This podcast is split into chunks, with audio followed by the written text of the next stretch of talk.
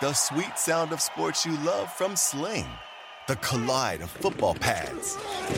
The squeak of shoes on a basketball court. The crack of the bat on a home run. The slice of skates cutting across the ice. But what about this one? That's the sound of all the sports you love, all at once. Starting at $40 a month. Experience it all live with Sling. Sling. The legends are true. Overwhelming power! The sauce of destiny. Yes!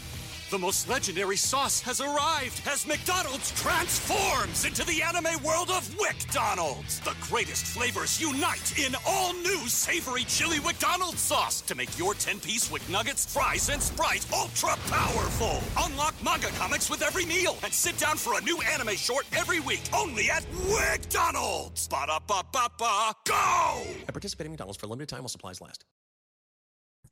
Hello, everyone, and welcome to the Sports Grid Fantasy Football Podcast. My name is Davis Mattek. I am joined by Jakob Sanderson. We are doing a weekly DFS podcast, uh, normally going to be recorded on Thursday mornings. Uh, Jakob was not in the physical location in the Western United States that he intended to be this morning. So we pushed it back to the afternoon. We're recording this about two hours before kickoff on Thursday night. Jakob, uh, I'm glad to have you here. I'm glad that you're safe and and sound in your hotel room in Las Vegas. Are we are we gonna leave with that story? I mean, it's pretty funny now that it didn't actually cost me anything material. Yeah, I, you, I mean, you got to Yeah. tell the story. Okay, so okay, so I live in Vancouver, um, and I'm traveling to Vegas. I could not take the direct because I had an appointment in the morning, so I'm flying Vancouver to Calgary, Calgary to Vegas. For the 0.6 percent of your listenership that has been the Calgary airport before, they will know that it is the most confusing U.S. terminal ever because what you have is you have a bunch of gates that go to all the different destinations in WestJet and then you get checked through at that gate. So you like show your boarding pass, they scan you through, but then you don't actually go on the plane. You go into a different hallway of which there are several other chutes and ladders, and you have to pick the right one and then go on the plane, which normally isn't very hard because normally, ideally, you remember what your gate is because you're not a total stone idiot. Um, and number two, there's probably only one plane available most Probably. of the time. But Yeah. in this particular case, uh, I am a stone idiot, and there were multiple planes available. So what I did was I checked through E72, my Las Vegas gate, at the exact same time we're boarding Las Vegas. They're boarding a flight to Los Angeles, E73, on the same airline, at the directly um, adjacent gate. And what my dumb ass does is I think that I'm E73. I walk down E73, I go onto the plane. Wouldn't you know, it's a full flight, but 13F, my seat is entirely open and waiting for me. So I plop down, I tune in to ship chasing, I listen to an exhilarating draft with Michael Leone.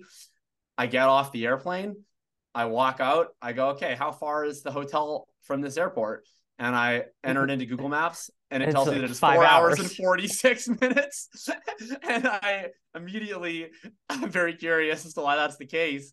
Uh, and my curiosity is immediately satisfied when I turn around and I see a TV screen that says "Welcome to Los Angeles, California." Um, at which point, I was very confused as to how this happened. I kind of put back together that I have all the gate stuff, and then I run back and I'm like, uh, "How did I get here? Uh, this is not my beautiful city. This is not my beautiful house. This is not my beautiful life." Uh, and then yeah, uh, basically we got a uh, a shout out to Spirit Airlines. We got a $58 flight at 6:40 this morning into Las Vegas um, after spending a lovely evening in LAX, um, looking up DraftKings pricing and estimated ownership. And then uh, we made it to Vegas. We drafted in the main event, and now we're here doing this podcast. It's been a quite the adventure. the the craziest part of that story, and I promise we will get to the DFS. The craziest part to me is that there was no intervening step. To me, it feels like someone along the way for me is getting in the way. And maybe it's just because Canadian rules are different. I don't know. The Canadian TSA is different. But if you're like if you're trying to get on the wrong flight in America, someone's stopping you. That is that is not that is not happening in the United States of America. You are not getting on the wrong flight. Like no way, no how. Right. Like, so this actually got me thinking because, like, obviously I was not trying to do this, but from now on, like, I'm never going to book the correct flight. Like I'm gonna just book the cheapest possible flight out of Calgary at all times, and and the world is my destination from that point. Like it's like when you're at the grocery store and you want to buy pine nuts, and then you go to the self checkout, and like you're not entering that you bought pine nuts, you're entering like fucking pecans or whatever, For and sure. you're getting you're getting one over on big grocery with the pine nuts. I think that's what I'm gonna start doing with flights. Like, and why stop at Los Angeles? Like I could, you know, I could be in Ethiopia right now. You could be in Ethiopia right now, which is a great transition to Cincinnati and Cleveland, the first game. We're going to do this game by game. You know, I actually think of the contests that look to be the most focused on by DFS players, I, I am less interested in this one because I expect the Browns to be rather run heavy to start the year, like more run heavy than the the market is expecting. I expect Burrow to maybe have like a little bit of uh, you know, mobility issues coming back from this calf thing, like probably not enough to matter to a spread or anything, but enough that I'm not like laser focused on it. And Higgins is expensive relative to the other guys with ceiling projections in that range, like using Yeah. him as a one off. Like, for example, Higgins ex- is more expensive than Calvin Ridley, Chris Olave, McLaurin, uh, you know, Chris Godwin, like whoever. And then Cooper is like free. So he's just going to be like 5,800. He projects he's like one of the best points per dollar options on DraftKings. So Yeah. It's a very attractive game on the surface, which leads me to not being that into it in DFS.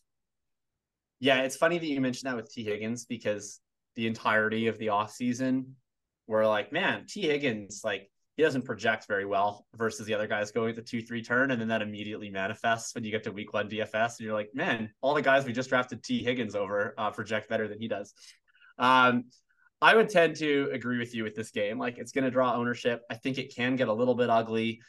Uh, I'm I have no idea what to expect out of the Browns. I, I'm a little bit opposed to you on that. Like I do think that they're going to throw it a good deal. Um, I speculated that basically Chubb's role won't change and Jerome Ford won't get the D'Ernest Johnson role. I think the difference is like you add a few more pass attempts, Watson takes on a few more scrambles, and like that becomes what remains of the D'Ernest Does that make you does that make Hunt role. An Elijah Moore slappy? Because Elijah Moore is getting a good bit of pub this week. I mean, he would be getting more, Yeah. he would be getting more pub if there weren't all these three thousand dollar wide receiver options. Like he'll probably be in that seven to ten percent range just based off his affordability and people wanting to play Burrow and people wanting to play Watson. Yeah, he's a wait and see guy for me. Um, but probably I would rather play Donovan Peoples Jones if I'm playing someone in this game because no one will play him. And from like a ceiling perspective, I think like I believe that Elijah Moore has a chance to earn the wide receiver two in route share over the course of the season. I doubt it's this week. Um, so I, I would generally be more inclined to play a DPJ, who I feel like this week he's going to be running 90% of the routes. He's going to be running the deeper route tree. We don't have to worry about Cedric Tillman yet. I, I think that's the more interesting play. You're only spending $500 extra for him. But I, I would work in Elijah if I'm stacking this game. I'm not sure that I will be just because I'm not going to be playing a ton uh, of lineups. It'll be small field stuff. I don't know if this will make it in, but I'm open minded. I, I foresee a game where Elijah Moore has like eight targets, six catches, 42 yards. And it's like he gets there, but he doesn't like really accomplish anything in a tournament. I think, I mean, that feels like the most likely outcome, especially because the, I mean, the text of this week is that there is a lot of three thousand dollar plays who are Yeah. like quite viable. Like if Elijah Moore at thirty eight hundred puts up fourteen, it might not be enough. It might not be enough because there are, are like actual multiple three thousand dollar wide receivers. I mean, obviously, it depends on what ownership stuff looks like when we get to Sunday morning. But if you know, Watson is the sixth most owned quarterback, Burrow is the third most owned quarterback, and Chase is the third most owned wide receiver, then you could talk yourself into Mixon and Chubb as leverage. Um. I'm not that into it. I'm not maybe Chubb.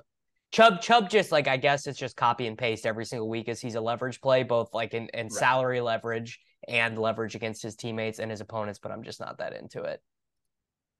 Yeah. all I got. There's there's enough options. I don't know if I'll be on Chubb, but he's always interesting. All right, Arizona and Washington. Uh, I guess the the lead here is um unless you are a sim bro and you have a very good reason to be playing a 45% owned defense in tournaments, just don't play the commander's defense. Like if you're Brian Hooper or Awesemo or Utica and you can show me the sims that say it's actually plus EV to be playing this defense, go ahead. But if you're not, I, then just don't do that.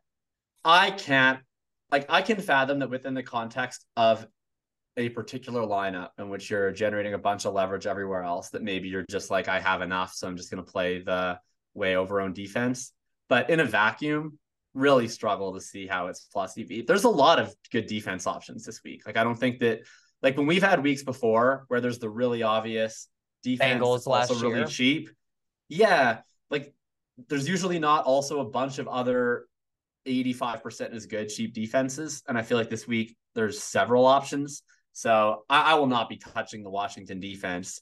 Um, but speaking of cheap options in great matchups, um, will you be starting my week one starting quarterback in the FFPC main event that I just drafted, Sam Howell?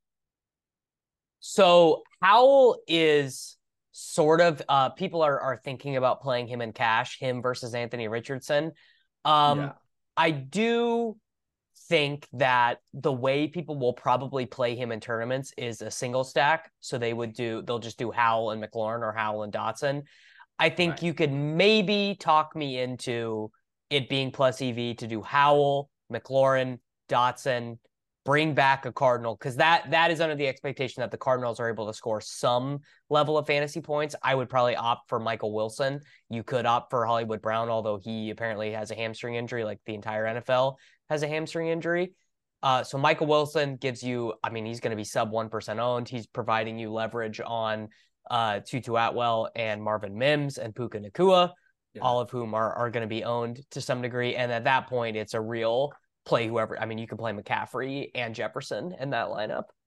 I think the only Cardinal I would play as a bring back is probably Trey McBride, just because Sure. it requires the least to get there. Like if he can just catch four balls at thirty one hundred dollars, that that might be okay, especially in a tight end week. It's kind of a shit show with some of the injuries.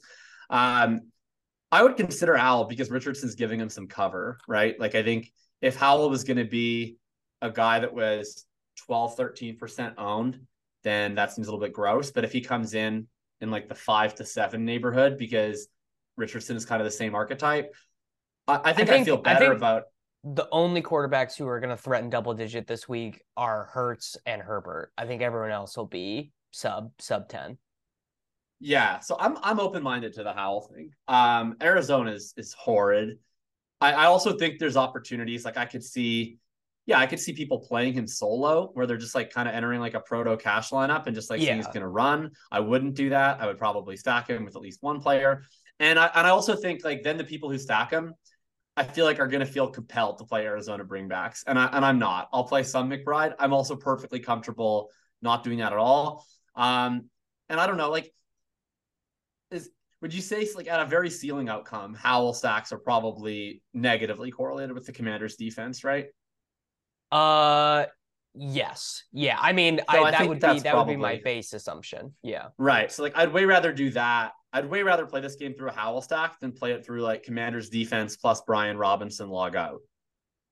Yeah, I mean, I do think Brian Robinson also is like a pretty decent play. I mean, he's outside the t- like, for example, when the running back chalk names are Jamal Williams, Deon Jackson, Alexander Mattison, that is a point at which I'm comfortable saying Brian Robinson, even in a 60-40 with Antonio Gibson in this spot, actually feels pretty good. Do you okay, so do you think we're actually gonna turn over the cards and Jamal Williams is like considerably more owned than Brian Robinson? Like he just doesn't seem like a better pick to me. Like they're, they have they're basically gonna have the same role to me. Yeah, I think I think Brian Robinson will be 10 to 15 and Jamal will be 20 to 25 and stuff.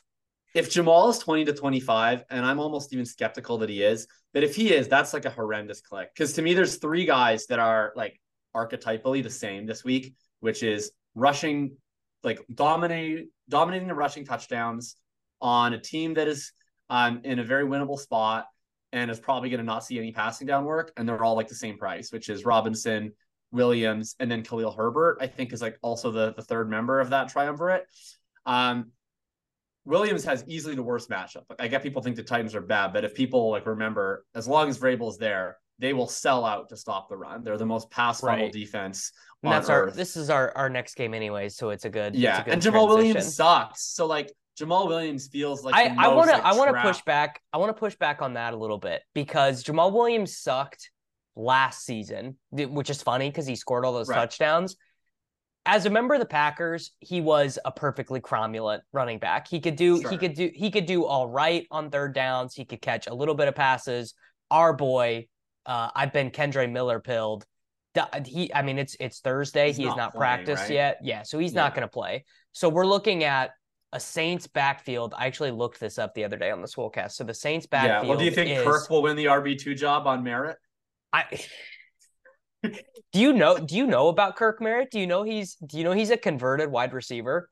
Yes, because I actually the, reason why I knew that he was a converted wide receiver is I believe that I was listening to a podcast that I'm pretty sure you were on, and I'm pretty sure you said something like, or I, I can't even remember. I, I think it might have been you. It might have been someone else. It was like they have something called a Kirk Merritt on their running back depth chart, and then I was like, I'm pretty sure that's a wide receiver, and then I looked him up because I thought that someone had made an error, and and you were correct that he had he had actually converted from wide receiver.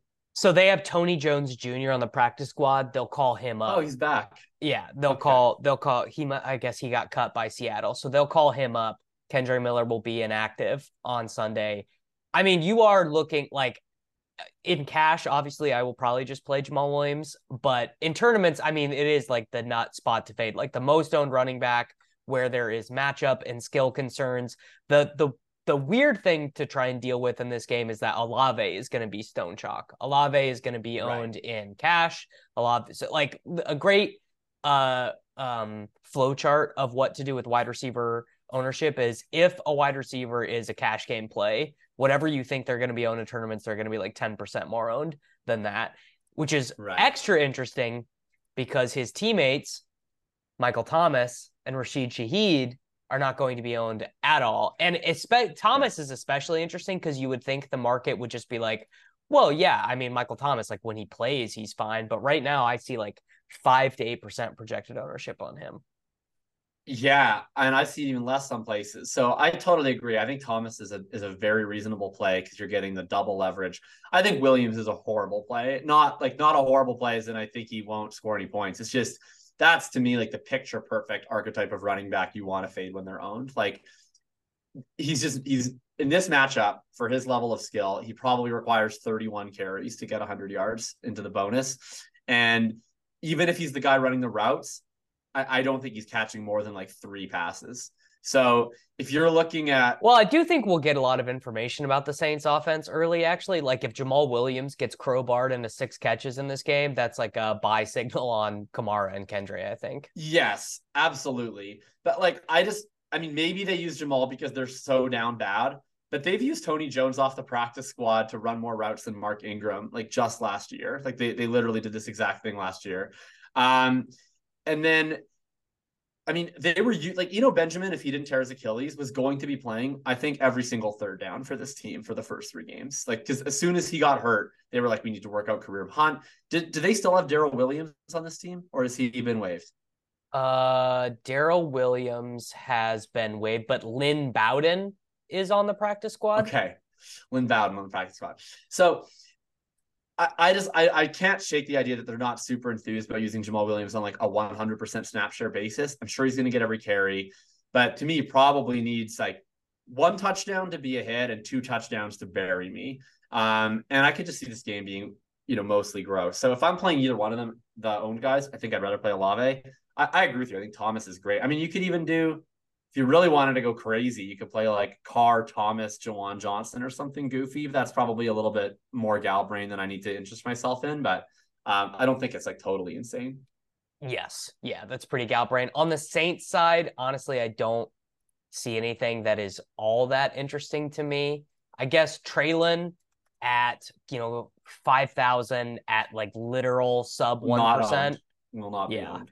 I mean, I I don't know if I don't know if I like the contests I mostly play are like the fifty dollar and the hundred dollar single entry, and my general experience, I think the only time I ever can recall playing a guy who literally didn't have a decimal in front of the didn't have a number in front of the decimal and it and, and I got the flame was Greg Dortch in week one last year. I think that's literally nice. my only experience of doing that. So Treylon is probably that's probably best ball brain, but it does feel like I guess I guess I just don't feel the need to do a bring back with the Saints. I guess is is really is really what it is. I, am with you on Jamal. If, if I was feels... gonna do, go ahead. If I was gonna do Jamal, I probably would consider playing Burks, right?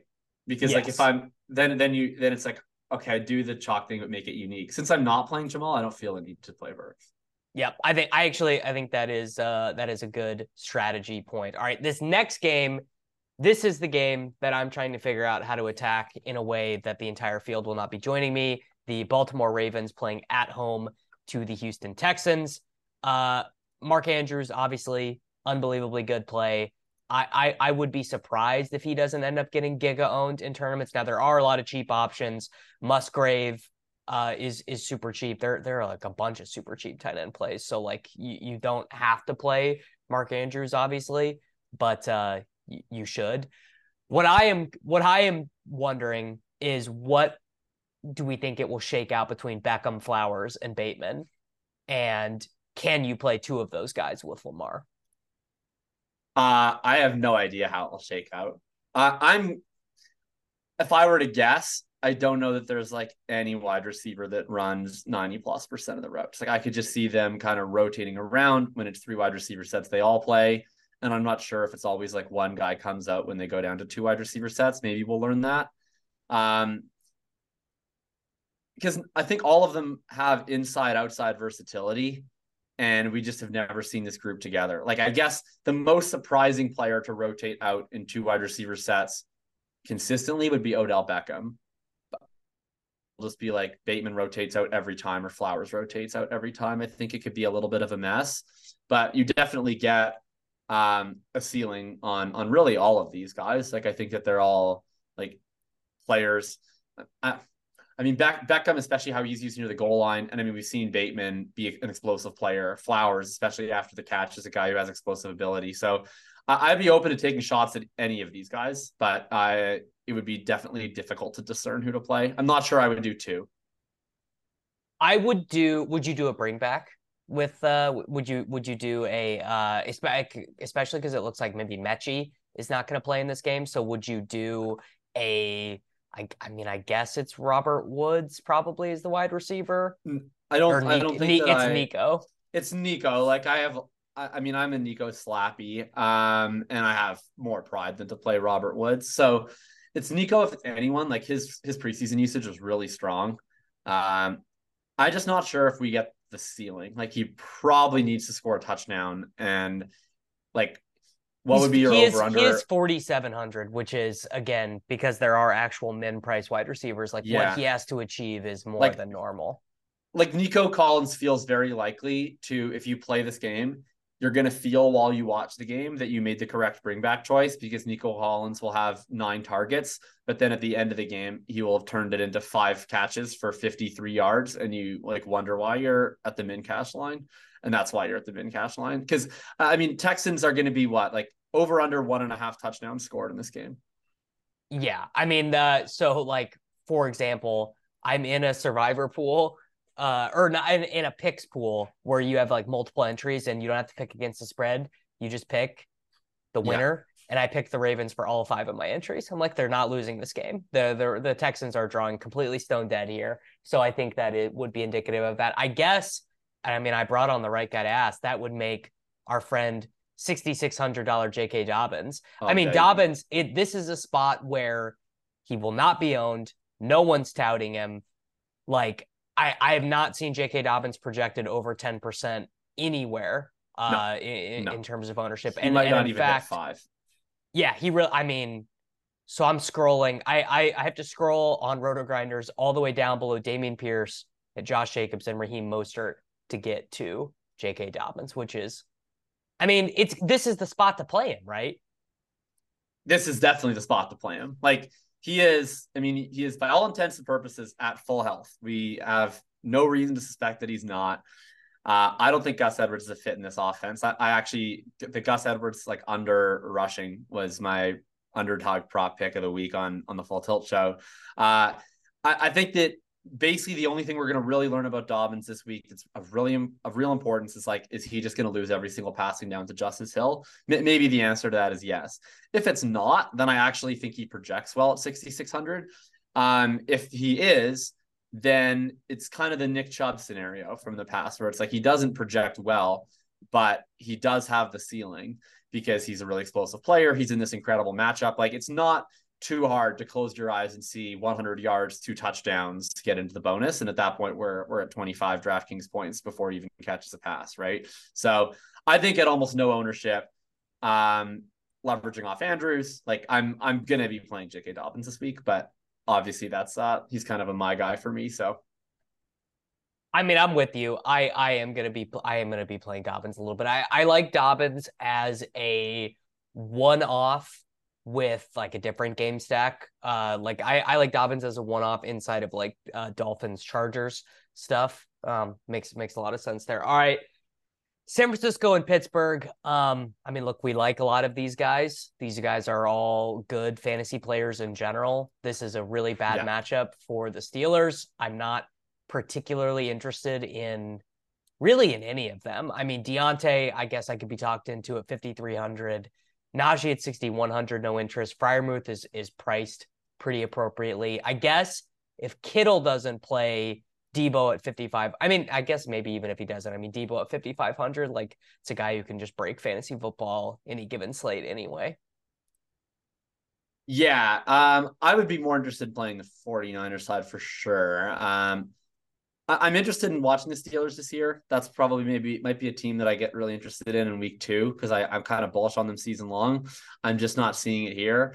Um, it's there's a, there's just enough wide receiver options that like I could tell myself a story on Pickens or Diontae, but I, I don't think that I frankly need to. Um, but yeah, I, I think that you're going to get probably access to the 49ers um, in a pretty reasonable way here. And I'm definitely open to playing them. I mean, the Steelers historically have always played pretty quick, so they're I, they're a pretty ideal team to go up against here. Um, yeah, I think especially. I mean, do we have what's the status on Kittle? Like, do we have a clear picture on whether he's playing? I don't think it's super clear. Uh, he has a groin injury and he's been dealing with an adductor strain since August 10th, okay. but he was able to like play in their final preseason games. So, like I would guess he will probably be available. Okay, so if he's available, but if he's like available but kind of hurt, that probably makes me like the most interested in like Brandon Aiyuk, maybe at 4900, where he probably would not draw that much ownership if Kittle is available.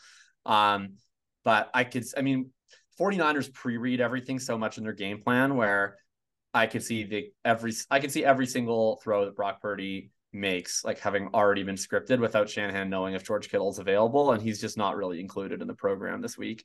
So I, I think you have an opportunity for for Brandon Aiyuk. That's probably the guy that I like the most in this game. Um, I have no idea how I would play with him coming back. I mean, it would be it would be Diontae, but it would just be a, a sheer volume bet. It would it would just be it would just be if they're trailing the entire game, Diontae Johnson catches yeah. 13 passes. Yeah. Yeah. That, that, that just, really is all it is. Yeah, Diontae is like his just the way that he scores points is so annoying for DFS that he needs to be like two percent owned for me to usually be interested in playing him. Because I think he, I think he will be. I don't think, I don't think he will be popular here at all. Yeah, if, I, I mean, if it's that low, maybe. I thought I, I thought he might come in and like not highly owned, but like eight to ten or something, just because he projects well. But if he's like, if we're talking like under five, then sure, I would do Aiyuk Diontae. Yeah. Um. All right. Next up, I mean, I don't the Jacksonville Jaguars and the Indianapolis Colts. Yeah. So this is interesting for a couple reasons. The first being we're all still trying to parse out what's up with the Jacksonville Jaguars. You know, right. like we we uh we have a lot of thoughts about how Calvin Ridley, Christian Kirk, Zay Jones, Evan Engram, and Travis Etienne's touches will be distributed. We don't really know.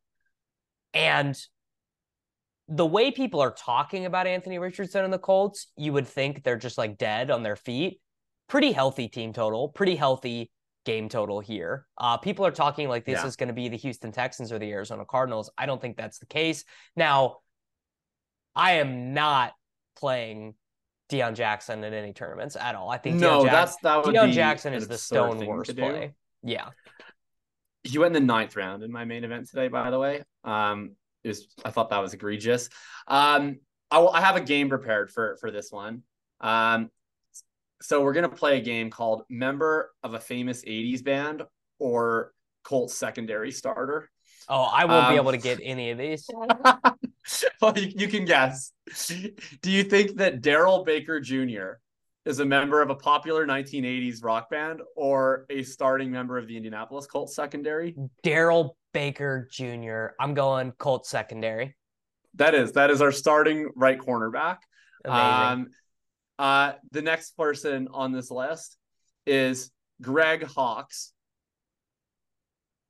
Greg Hawkes. That's that sounds 80s rock. That sounds that sounds like he was in Poison. it's correct. Not not that he's in poison, but De- Greg Hawkes was a member of the Cars. The Cars. Um, here we go. Okay, next up here on the list, we have Al Greenwood. that's a Colts ass name. That's a that's a that's that you could tell me he was uh Kylen Granson's direct backup or something. Uh, Al Greenwood was in Foreigner. Damn. Yeah, yeah. okay, uh, and then we have Juju Brents. Juju Juju is a football name. Juju's a football name. It's gotta be. Here we go. Yeah. Juju Brents is the uh as the Colts uh third round pick this year. He'll also be starting. Um they the Colts literally like they're down so bad um that they are starting like Darrell Baker Jr. the first name like they're they're starting a undrafted free agent at right cornerback. Um like it, and then they're and then Dallas Flowers is the other guy and that's the second year guy. They have Juju Brents like all their entire secondary is just either this year's or previous year's day three picks and UDFAs.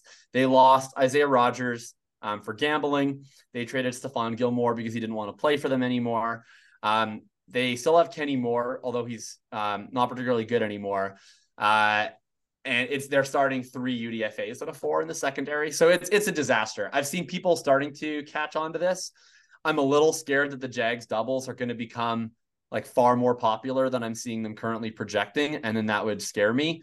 But the nice thing is, is there's four viable options. So I think that even if the Jags doubles become popular, you can land on a not super popular one. Although on the other side, you you can then just be correct but land on the exact wrong players. So I, I'm going to be playing the Lawrence doubles for sure. Who would be your preferred two? Um, I mean, I think my preferred would be Ridley and Kirk. I, I have a feeling that Kirk is going to be the one that gets sort of shunted when people are building, whether it be with hand or with optimizers, because of uh, the salary range that he falls in. So Kirk is, I got to filter over to wide receiver here. Kirk is 15% projected ownership. That's is a that would be too high for me at 5600. If Zay is actually think he will be 4500, if Zay is if Zay at 4500 is like 2 to 4%, then it would be Ridley and Zay. And I th- actually think we could test our thesis or at least my thesis I, I can't I can't for sure ascribe this to you that ETN can catch passes by playing them together by playing Lawrence, ETN, uh, and, and Yeah. Ridley or Kirk or Zay. And, and I don't think I actually, to be clear, I don't think Kirk at 15% is too high, but that would take him away from being like a favored play to me, I think. I don't think he'll be 15%. Um, I, I will say this, like, this is my um hand in the dirt Colts fan take. Like they they play so much zone and their secondary is so bad that like they really are one of those defenses that you can kind of target types of receivers against. Um, this does feel like a Kirk Engram game to me, like in terms of where the Colts are just going to give up production. It's going to be consistently over the middle of the field. Like, I don't know if you remember the Colts Chargers Monday night football game last year. This is every week of the Colts, but this was just really, really stuck out where like Mike Williams had like three targets and Keenan Allen had like 18. And he was just repeatedly having like eight yard gain after eight yard gain after eight yard gain. The only problem is, is that like my Christian Kirk is going to be the best option against the Colts defense take directly lines up against my the market is not properly factoring in that Zay Jones is going to run more routes than him take. So I'm a little torn between the two. I think I would just mix and match them, but I, I think Kirk I just I guess I just struggle to believe that he's actually going to be 15%. Um is is my take. But if he if he is then he's probably not the world's greatest play. Uh if he's in like 10, I I would focus on him for sure. I I just think there's so much more excitement about Ridley. You look at like the late season best ball movement and managed where Ridley is steaming up and Kirk is falling down. I, I understand people will like be in their optimizers, but the vibes are so much Ridley arrow up, Kirk arrow down. I would really struggle for me to envision a bunch of people clicking Kirk and not clicking Ridley this week. Yeah, I I think that I think that is right. Would you bring back any of Downs, Pittman, or Alec Pierce? I don't really think it's necessary. I mean, if I was gonna do anyone, I guess it would be Pierce because it just takes one play. Um, Pittman at 6,200 feels like a chore. Uh, I have tried to talk myself into which Colts tight end is going to run 65% of the routes with Jelani Woods on IR. It's um, Mo Alie-Cox. And the answer has not occurred to me. I, I mean, Mo Alie-Cox, like, he doesn't really run that many routes. Like, I think Kylan will run more routes than him, but I don't know. He'll be useless too. So I'm I'm probably not playing a bring back. I'm certainly not playing Deon Jackson. Um, I mean, they're gonna any, make Zach Moss. They're gonna they're gonna make Zach Moss play in this game. Evan Hull is gonna come in this game, and and they're not gonna get any goal line carries. I I am right. going to IKB the projections. I will not be in on Deon Jackson. What's why is the market so confident that Deon Jackson is clearly ahead of Evan Hull? Like, what's that based on? Well, I, keep I in really mind know. it is it is Thursday, but it's that Deon Jackson started last year. He also had a 10 reception game when Matt Ryan was his quarterback and posted like sure. a GPP winning score. Matt Ryan is no longer his quarterback. right. But the right now the projections are Hull is the running back too, and Zach Moss is not in the projection. So this is all going to change on Sunday morning when Zach yeah. Moss is in. I think what's I think Zach Moss is going to play is from what I've been reading. Uh, I'm not like I'd say I'm 70% positive he's going to play. Uh, and Zach Moss will have 12 carries for 26 yards on 23% of the snaps. He'll do his Jordan Howard impersonation. And then Deon Jackson and Evan Hull, I think, will like split the rest of the work fairly evenly. Um, I mean, in the preseason, Jackson and Hull were rotating close to evenly. Like Jackson started, but I I, I don't think that he is going to be like some workhorse. Like even the game that he smashed, he wasn't really a workhorse as much as he was splitting with Lindsay, and he just wound up in this insane game where Matt Ryan threw like 58 passes and his arm can't throw downfield. So he was just getting peppered. Uh, I played Deon Jackson that week and it was it was incredible, but I, I don't think that you want anything to do with a Colts running back in this spot. No, no, you do not. All right. Next game, actually low key. Uh, if you are using Derek Carty's the blitz projections. He loves Baker Mayfield. He loves Godwin. Uh, look, we all love Justin Jefferson. Justin Jefferson is a phenomenal play. I'm not as in on the market as this Alexander Mattison play. Could be wrong. That's one of the spots in week one I'm I'm most I think I'm maybe best ball brained on that Mattison probably is gonna clearly open the season as the starter, and I should probably stop thinking about Ty Chandler. Like I don't need to be thinking about Ty Chandler and DFS right now. Tampa Bay, uh, I mean, look, they have a shitty defense, but they have some good skill position players on offense. That's kind of like the right recipe to get yeah. into a good game with Minnesota because Minnesota has a shitty defense. I, I could actually very easily see Derek's projections being correct and and this being the game that everyone's like, oh shit, why didn't we just stack the dome game with the two shitty defenses and the quarterbacks who just kind of like chunk it around? But right. I have a hard time clicking I don't. Maybe I won't have a hard time clicking Chris Godwin. Actually, Chris Godwin's generally a pretty easy click for me. So maybe I should just be playing fifty nine hundred dollar Chris Godwin. Well, Godwin's going to be like five times zoned as Evans, right? Yes. And I that this would be my take. Like this is no longer the Ed Donatell Vikings. This is now the Brian Flores Vikings. They'll be playing man coverage constantly. Um, I, I think that like this is a big like man zone split situation where we have Godwin's the preferred option with zone. Evans is usually your preferred option in a man matchup, and he's marginally more expensive. He's going to be way less owned. Um, I, am just clicking Evans every time in the slot. I think he's a really strong play in a really plus matchup at virtually no ownership and reasonable leverage off of two of his teammates and then it's it's the all projected volume dead zone running back ball, right? Like you could yeah. you could just make the exact case for either of these guys, which is if you desire to play Rachaad White or Alexander Mattison in a daily fantasy sports tournament this year, there's no time like the present. Like their their their stranglehold over the job will never be more secure. And and White week. Mattison looks like a little chalky. White looks like it'll basically be free. Yeah, so I would do like I think what I might do actually is if I was playing the puke stack, I might do Baker, White, Evans. I mean, if you are using the blitz, which I will use uh, to some degree this year, you will get a lot of that. You will get a lot, and it's actually it's kind of a fun way because Jefferson is gonna because of just the way salaries shook out. Jefferson is going to be so so owned this week. Yeah, and it's a fun way to get exposure to him in a way that actually makes your lineups better instead of just like, oh, Justin right. Jefferson was the guy you needed in week one. Like Jefferson going off actually does obviously positively correlate with Baker, Evans, Godwin. I mean, that's a puke stack that is like very cheap. Baker will, yeah. I mean, I don't know if I have the stones to do it, but it is, it is kind of interesting. Yeah, and, like, I just the it it makes a ton of sense. The only thing holding me back is that do I really want to start my DFS season with Baker Mayfield? Like that just doesn't seem right. fun. But but I, no, I fully not. understand the process.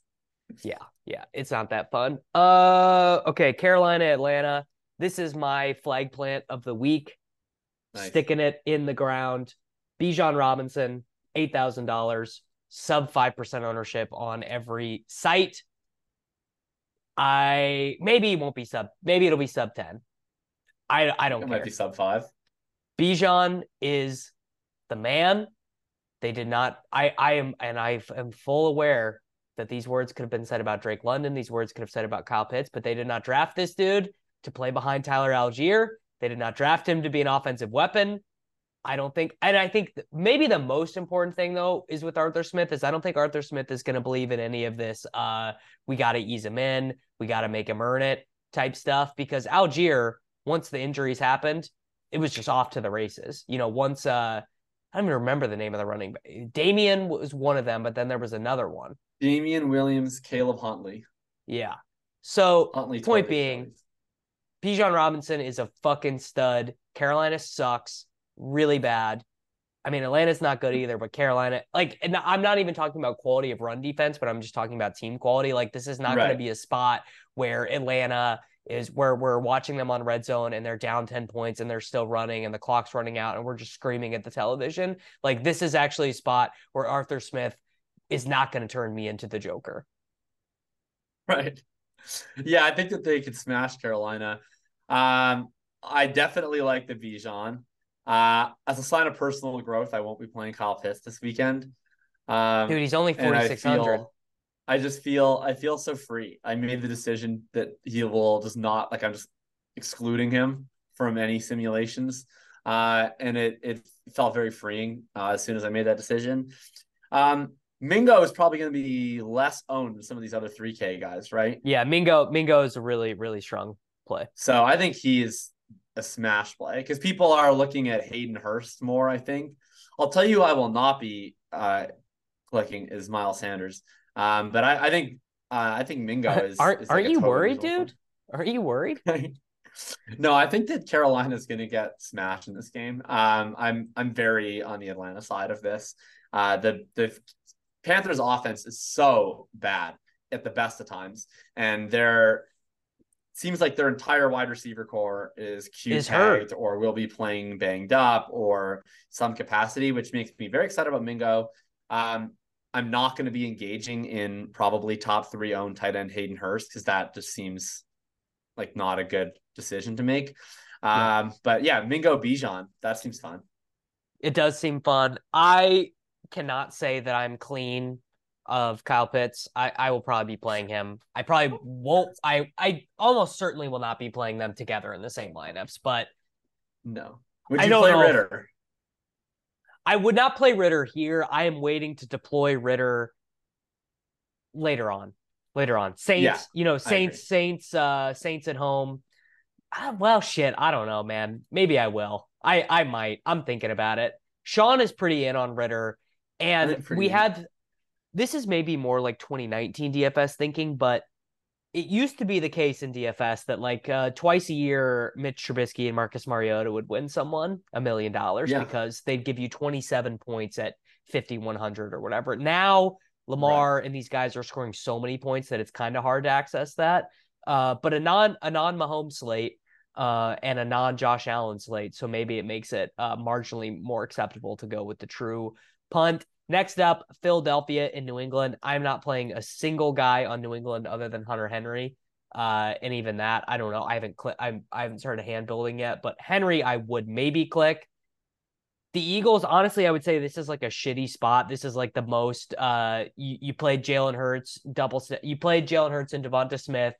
Devonta Smith has 87 yards and two touchdowns at halftime, and you're like, I'm you're, I'm winning everything. I'm counting all your money, and then it's it's fucking Rashaad Penny and Boston Scott getting carries. In uh, Eliot Shorr-Parks is tweeting, see, this is a good reason for Trey Sermon to be active in this game. I, I think New England stinks, but we could get into this spot this year, Jakob, where that's the way the market is going to play the Eagles. They Yeah. have nine new nine new starters on defense, I believe. A lot of people who know more about football than me say their defense is not going to be as good this season. You know, if and if you're early to that trend on the Eagles, there this would be a good chance to get paid. Uh, certainly. I'm I'm torn. Like I think if we had one of Mahomes or Allen on the slate, I think that I would probably be flag planting Eagle stacks this week because they would probably be under the radar just in such an unattractive spot.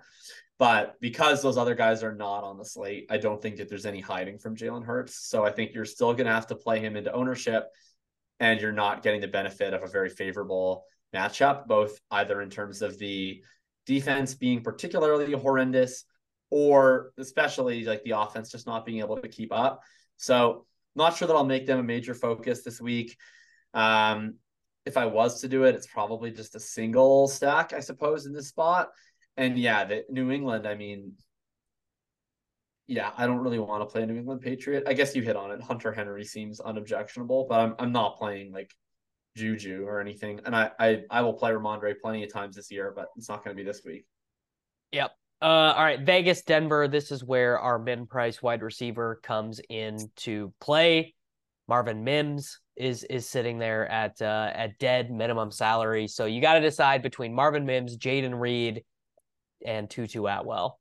So, uh, I mean, I'll probably play Mims in cash. I do think Tutu is like a, a pretty good tournament play against these Seattle Yeah. uh, defenders, and uh, Tutu he, he can get deep. He can get deep on one, but I mean Mims, yeah, Mims is just a fucking really good play, and Davante Adams is also in my mind a phenomenal play, and his ownership eight percent. Meanwhile, Chase fifteen, Jefferson twenty, Tyreek twenty, Godwin really high, Waddle really high, Olave really high. Like he's in such a dead salary zone.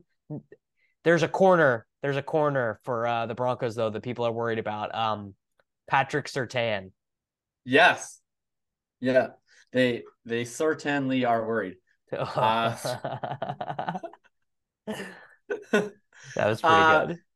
I love Marvin Mims, and I don't want it to be uh, ever said that I don't. But if he comes in like twenty percent owned in his first ever NFL game, that's egregious. I mean, it, it's it's happened. It's happening. I'm yeah, like you. I mean, you, you can't click his name. Um, no, like didn't we do this uh with Elijah Moore two years ago in his first NFL game, and he caught like zero passes? Uh, I feel like I, I that that rings a bell.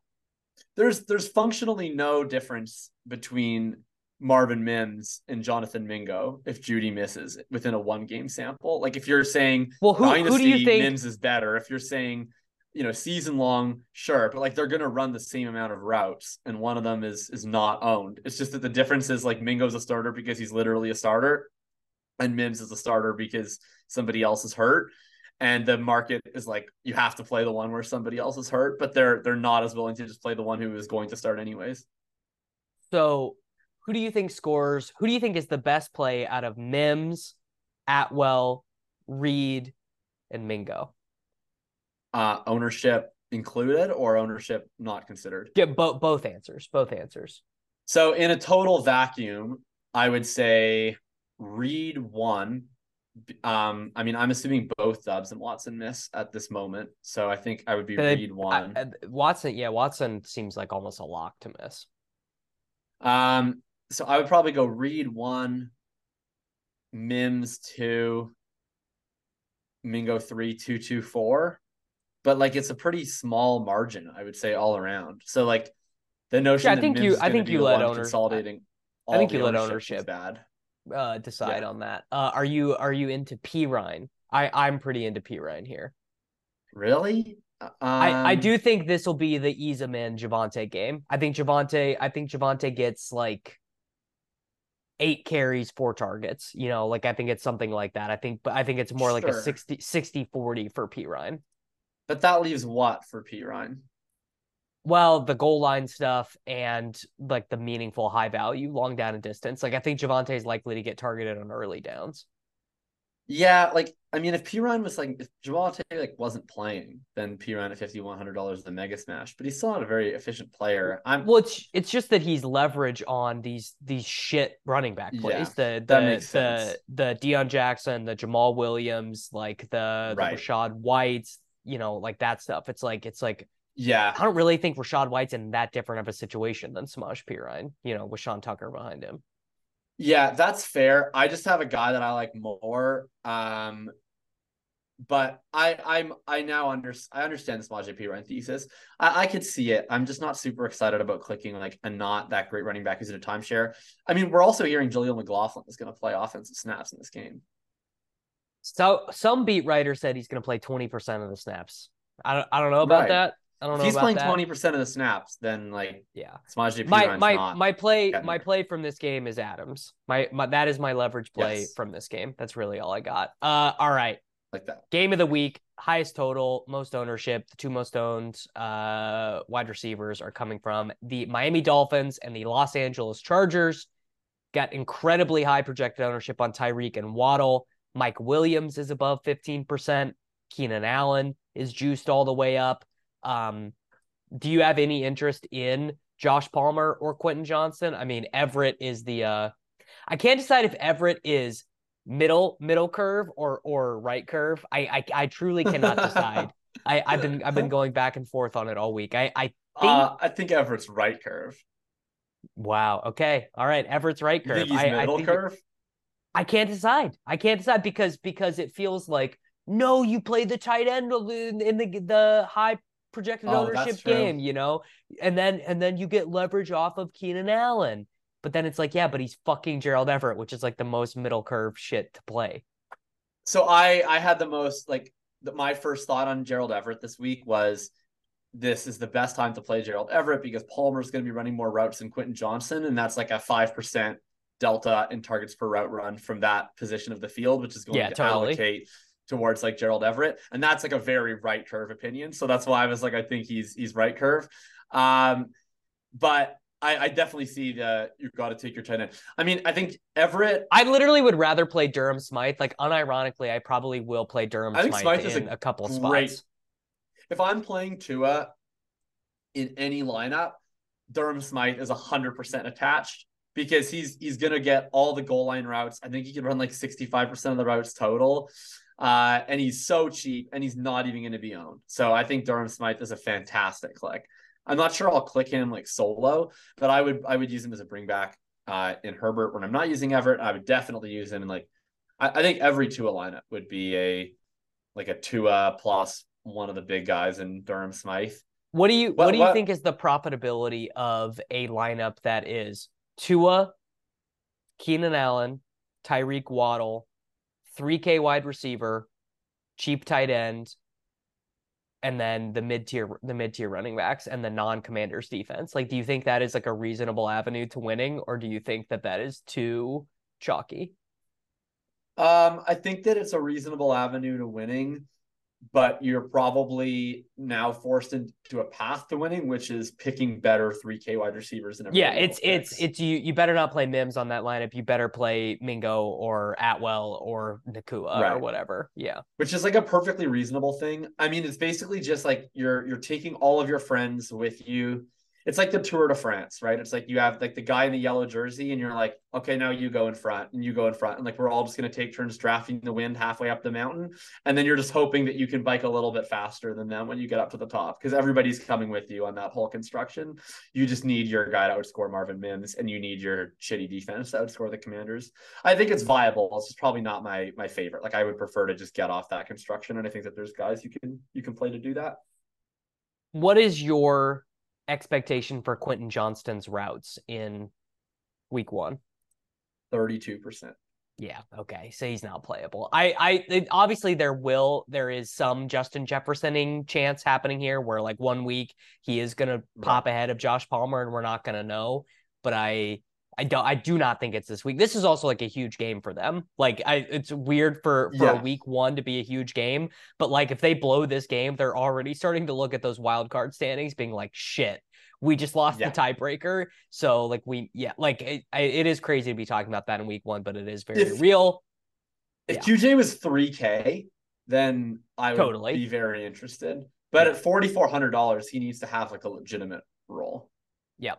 All right, next game Green Bay Chicago. Mostert, on- by the way, like where? oh where- yeah, Mostert and Achane. Yeah.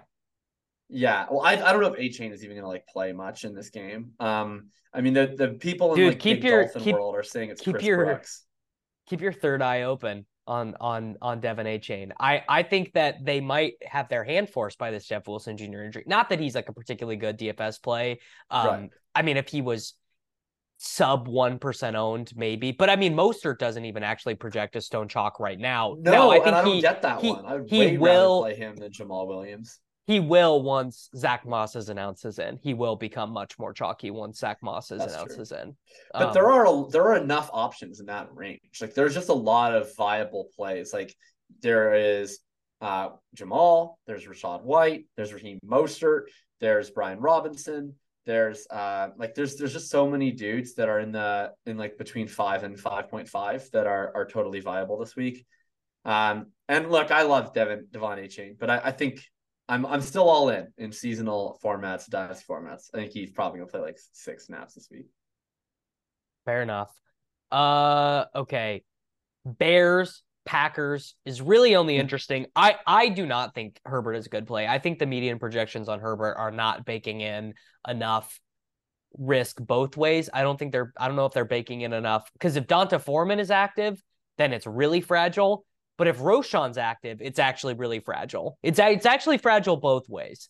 Um, and I'm prepared to be wrong. Like Khalil Herbert could totally be a guy that beats me. It is what it is.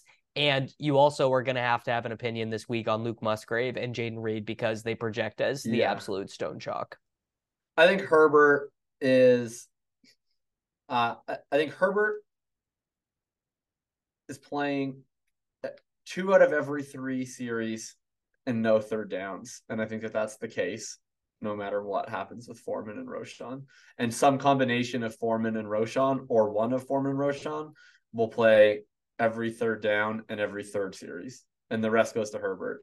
So the question is, can Khalil Herbert turn his 18 carries and one target on those two out of every three series into 20 DraftKings points against a defense that doesn't try to stop the run. Yeah, I mean he definitely can because he's a fantasy points over uh over expect over expectation guy. Um, so he totally can. I I could see not being in on Herbert being the the reason why like I don't win this week or whatever. I mean amongst the the millions of reasons too that I won't win this week, but that that definitely could be one of them. Um, but yeah, I I have I personally have no interest in playing uh Justin Fields stacks to playing DJ No. Moore or anyone with him, but I could totally be convinced that this is actually a good spot. Like Justin Fields finished quarterback one, I think three separate times last season. No one scored more points than him at quarterback. And Right. uh slate, yeah, so yeah, he is competing against Lamar, but he's not competing against uh he's not competing against Mahomes, not competing against Allen. Like Fields is I mean at 5% or whatever, like he could completely be the guy you needed in week one. Totally. I, I'm very open to that. I am too. My only thing with this game is like there's a lot of cheap pieces in it. And this game might set the all-time record for most rushing attempts in a game. It totally Like, could. I mean, this this game kicks off at, at noon, right? Yeah. Uh no, it's no, no. over. No, this Was is the this game? is this is uh this is the uh the Fox TV game in the afternoon. Okay. All right. So I think I think that it's in play that if a noon game goes to overtime, that this one ends first. Like, I think it's just gonna be Do you remember? Do you remember? uh, it was the it was the game that um it was the game that uh, Malik Willis started for the Titans Yes. last year against Yes. the Texans, and it was like that game was over. that game was over in like two hours and seventeen minutes because the clock just there was no reason for the clock to ever be stopping. Yeah, right. It was I mean, the Bears want to run the ball a ton. The Packers will always let you run. They're uh, they've been a run funnel defense forever, and then the Packers probably also really want to run, and they have no receivers. And the Bears' run defense is also shit. So like you have two teams that want to run that are even further incentivized to run against defenses that want to allow you to run.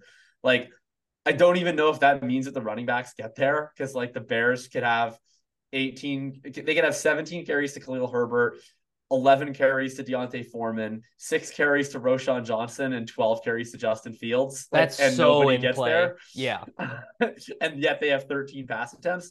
And like the Packers could score like 13 points and Aaron Jones and AJ Dillon split it up the middle or whatever.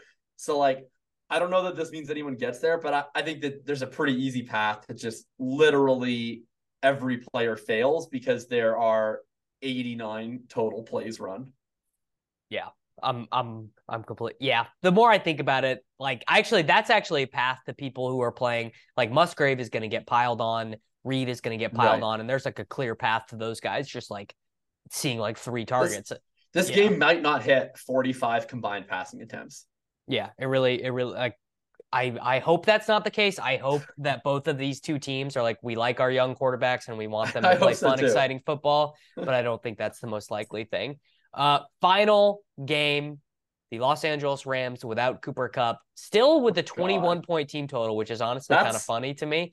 Uh, believe that straight up. against the against the Seattle Seahawks. I mean, what a what a uh, game to end on here. I mean, we we have we are going to have the professional debut of Jaxon Smith-Njigba. We've got the perennially underrated Tyler Lockett. We've got Metcalf against the team he has owned in the past. Uh, no more Jalen Ramsey though, to for people to be worried about. That's true. You're no longer worried about any Rams corner. And the weirdest thing in all of this is that Walker ends up being just absolutely stone chalk, just projects as one of the three or four most owned plays of the entire slate. And uh, you know what? I think it's good chalk. I think I I am more than Yep. com- like I'm more comfortable clicking Kenneth Walker than Mattison, than Deon Jackson, than Jamaal Williams. I think this is the type of spot where I because I feel like he can get there on 17 touches, whereas I'm not certain that Mattison can get there on 17 Right. touches. that's the thing. Like so many of the chalk running backs this week are not actually very good at football. And so I'm like pretty I just don't fear them because I'm like, you need to accumulate so many touches or get two touchdowns to beat me. But Walker could have 185 rushing yards. Uh I will play some Walker. He would be the chalky piece this week that I'm the most terrified to fade. In lineups where I'm not fading Walker, I'm definitely playing a Seahawks wide receiver in all of them. I think. Like I I have no I cannot picture a world in which Seattle does not get there. It's just a matter of through whom to me. Like the Rams defense is so bad. Their offense is probably not going to put up any resistance. Um I, I mean, I think a Geno double this week is pretty in play. Like I could see people being scared of that because of the game script, but they're gonna destroy this team. Like that, that's Rams secondary is competing with the Colts for worst secondary in the league, probably. And they're not gonna have a pass rush at this point, really. It's just Aaron Donald. Um, so I, I would feel pretty good about Geno lighting up this Rams team. And if you do him with DK and Lockett, I mean, I, I don't know, is JSN clickable? Like how many what's his route participation this week? Higher than QJ, I think, but I'm Higher than QJ. great about it. but your bid equity is pretty high for being the first guy to have a JSN NFL DFS screenshot. Like that's Right. pretty important, you know. Like you, you see, you got you got to factor that in. I I would say the right way to leverage best ball brain though is to be playing Lockett right now. Just like let if the people want to click JSN, let them click JSN. I'm not even saying it's bad, but Lockett is your seven for 142 and two candidate here against the Los Angeles Rams. If uh if JSN was one hundred dollars cheaper, I would have so much more because Ja'Marr Chase was forty eight hundred dollars in week one when he absolutely destroyed after a bunch of preseason FUD. And if I then saw that JSN was also exactly forty eight hundred dollars, I would have no choice but to do it for the bid equity. But at forty nine hundred dollars, we've lost the symmetry appeal. Um, so I, I don't need to do it. It's also like he the way JSN's going to get there when he eventually gets there is like just accumulation of targets, right? I'm not really as scared about the like the deep threat with him. So probably not going to be interested in playing him this week, but I would be so fucking happy if that's what buries me. Um, like if, if the reason I lose yeah, oh, to- week is yes. because JSN has 25 points, I'm hands off. Like So I just go. got uh I just got done drafting auto drafting uh all my teams on drafters. Not all of them were auto drafted, but I auto drafted these last little bits and uh I am up to 66% JSN exposure, almost $2,000 of JSN exposure on drafters. So I will completely take it. Uh all right, my flag plant, I will say, I mean obviously the number one flag plant is Bijan Robinson. Why did I just say it like that? I must be getting loopy. Bijan Robinson. Uh, my favorite way to stack games is honestly it is I I'm I'm just it is Miami and the Chargers, but you got to do something weird in there, whether it be playing Achane, whether it be playing Smythe, whether it be playing I mean maybe you play Ekeler with Tua and Waddle, but no Tyreek and no just some some way to change the product ownership. But I do to me that it's it's that game and it's everything else. I think that game is a clear tier above all other games. certainly is. Um, I will do the same idea. So my individual play, shockingly to everyone, I'm sure, is J.K. Dobbins. There's so many chalky running back plays that I don't think anybody's really going to be that interested in spending up $6,600 in the mid range. Uh, for J.K. Dobbins, who has an absolute smash matchup and might just have a way better role than anybody is projecting in base. And then sticking with that theory of kind of being in the mid level so that I'm avoiding doing all of these 3K wide receivers that I don't want to click and 5K running backs that I don't want to click uh, is going to be the Jaguars double stacks. Um, so basically, any combination of Lawrence plus two is going to have you living with three pieces in that middle salary range.